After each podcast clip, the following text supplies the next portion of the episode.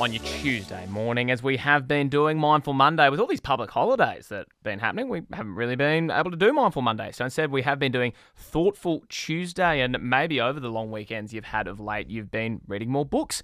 I know it was a goal of mine to try and read 12 books this year, just one a month. I thought it was a fairly manageable goal. I'm on track so far. Uh, but there are many benefits to reading more books, but it's only true if you process and remember insights from those books that you read.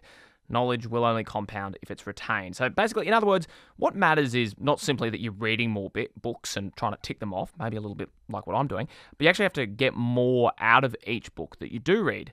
So, what then are some strategies we can follow to get more out of each read? Dr. Joe Lukins, welcome to another Thoughtful Tuesday. Good morning, Henry. I'm just going to get used to saying Thoughtful Tuesday and we'll be back to Mindful We will- Monday. yeah, and I think next week we will be, won't we? Yes, I think yes. I think our public holidays have now come, sadly come to an end for a while. We don't get another one till October. It's ridiculous. I always expect one in June, but it never seems to come along. I think we used to get one then. Let's just take a day off and say we were confused. Oh, we, oh, that wasn't a public holiday, was it? Sorry, boss. Oh, yeah. I just took the day off to read books. And speaking of, um, what are some ideas and tips for how we can retain the books that we read? Yeah, it's a great point, isn't it? Because there's one thing to read for the pleasure of reading, and that is absolutely a great reason to be reading. And if that's what your hopes and intentions are for reading, then just go with that. Um, but for many of us, there might be other books that we might read, and they might sit in the in the non-fiction categories or the self-help.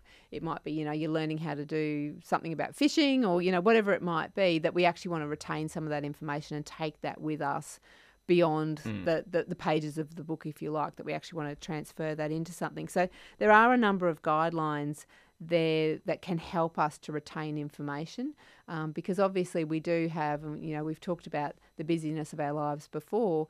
Um, how do we hold on to and retain information, particularly when it comes either in that um, that written sense, so we're picking up a, a book, then that's my preference. I don't know your preference for reading is to actually pick up a book, phys- a physical book, and read it. Some people like their ebooks, some people like their audio. I, I read a book on my phone recently because it was the only way that I could get it. It wasn't available in a hard copy anywhere, so I read it on my phone and it, it was weird. I didn't like it. Yeah, it's. I, I guess we have different preferences around it. So audiobooks are one for me that I really struggle with, um, and that that's because I know I'm not an auditory learner. So I really have to concentrate and have a notebook next to me if I'm going to listen to an auditory. Hopefully, some of our listeners are, though. Yes, yes, yes. Well, hopefully, hopefully we're, we're being nice and concise for, for all the listeners. So, so there's a couple of things, and, and I guess one of the first um, hints, and it's going to sound so obvious, but I, I don't know. Sometimes we feel an obligation with a book. We feel this commitment. You know, I have spent twenty nine ninety five on this book. I really need to finish it. You know, someone has spent years of their life crafting this book. I really need to finish it. All my smart friends have read this book. I have to be part of the book club. Th- Exactly, exactly. And and one of the messages is is is not to read the books you don't like. You know, so that if you if you've gone as far as and it might be that you could do this if you, if you're in the bookstore, you know, let's just imagine you're in a bookstore, um, and you might flick through the book, but have a good look at the contents page, read a couple of pages there, see whether it starts to resonate for you, um, and if it's not ticking buttons for you, then then put it back you know or even if you have bought the book and you, you know you get two or three chapters in and think oh this really isn't for me um, it, it's okay not to read the books that aren't worth reading because because what you're doing is there's so many wonderful books out there you know we, we kind of want to maybe put those to one side and maybe re-gift them or donate them back to a book fair or you know someone else will love that book you know but but not to hold on to and and and read those books that we don't like because it's going to be very challenging for us to retain that information We might be asking, how do I know I don't like a book until I've read it? How long do you tend to give a book, and how long's the trial period before you decide, nah, I'm, I'm putting this back on the shelf? Yeah, so if I, if I was standing in the bookstore, I can do that pretty quickly. You know, mm. I would typically look through the contents page, and I would I would maybe look at the chapter headings, and then I might just read. I but I might dive a bit further into the book, like go to chapter seven and see what that's looking like, because usually a book's well and truly taken shape when mm. once you're at that at that particular point of it. Um, so I I can do that pretty quickly in a bookstore, and then if I'm reading a book myself and I get I would give it two or three chapters. I think where I'd kind of go, you know, and it's probably more of a feeling as much as anything, you Yeah. know. And and I don't mind if I find myself disagreeing with an author. I think if a, if an author can get us to a point where that we're disagreeing, I think we are engaged with and the book. feeling something. Yeah, because I think whenever we don't agree with something, it teaches us something about ourselves. You know, if I don't like something, then it teaches me something. So I guess depends on how long I want to learn the lesson for. um, but uh, you know, so I think I would maybe read a couple of chapters, look ahead, and then and the other thing I might do though is because I do struggle to let go of my books, um, is I might just put it away. Yeah. And then, you know, maybe it's just not the right time and place for me because the other thing that I think is really useful if we really want to retain information from books is to read them again. Mm. You know, because even if I read a book now, I've, I've probably got three or four books that I that sit on my shelf and I pull them out each year. You know, and each time I read them, I'm in a different place, so I kind of read something different, or there'll be a phrase there that I didn't pick up on before. You know, if they're those kind of books that have quite a bit of um, good messaging for me. So, Mm. um, so you know, asking myself, was this something I would reread? Is this something I would recommend to a friend? Is often a gauge as to how engaged you actually are with a book.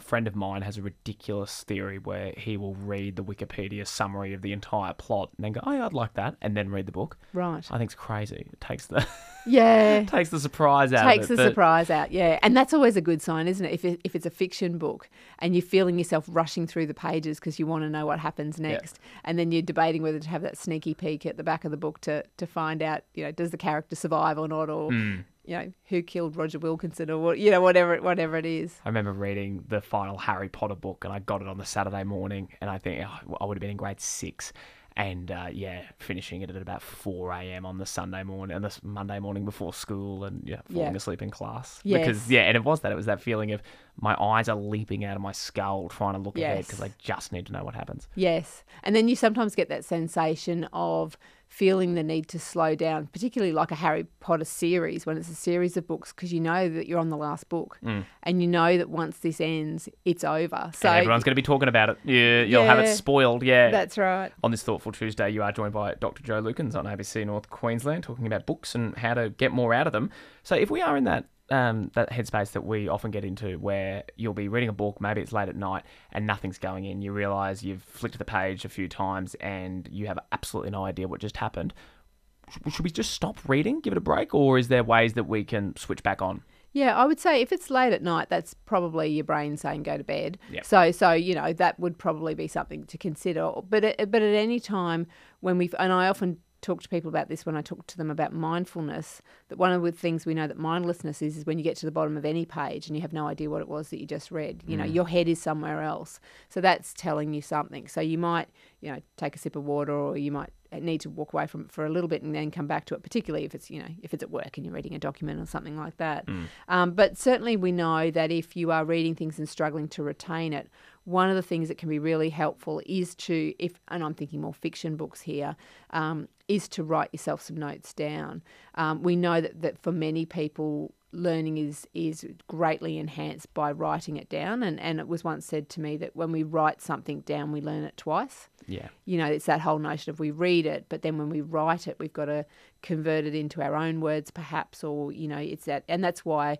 for university students, I always say to them, you know, ideally write your notes rather than use your computer. And I know that that's probably not a popular choice for some, but there is a difference between even using a computer keyboard versus the old fashioned piece of paper and the pen. I know it's hard to keep up with the lecturers sometimes, but we know that that written form is helpful. So if we can keep notes through a book of key points, because for many people who um, are less of the of the sort of the the written learner in terms of what they what they read. Um, writing those things down can really help you to retain it. And then you might even think of your own examples and things like that. So and it could be post-it notes. I don't know. I, st- I don't know about you henry. I struggle to put a pen mark into a book I can't do it. Yeah, it feels, no. I, I tried with one book. I think it was it was an autobiography from Stephen Fry years ago, and I'm a big fan of Stephen Fry and comedy generally. So I was highlighting and writing in pencils certain bits. But it is good. But then when you loan the book to someone and they find out your deepest, darkest anxieties that you've written in the book, you're all careful. Yeah, that's right. And uh, my my childhood, uh, my part time job, I worked in a library. So of course, writing in in, a, in the library book is an absolute no no. So, still so maybe feel uh, a ruler on the knuckles yes, every time you right. do it. So yeah. that's probably where I, I I got that from. But I like to, you know, I keep a notebook with sort of key points, and I might, you know, sometimes I'm reading things that I'll put into workshops and so forth. So I'm wanting to then on share that information with others. Mm. So, um, you know, writing them down, having some sort of searchable notes, and that might be in electronic form. It might be the good old post-it note or uh, n- notepad, or you might choose to write in your books. You know, some people like doing that. So, you know, what, whatever is going to work for you, I think can be useful and how you might summarize it, how you might tell a friend, you know, tell a friend about the book that you've just read.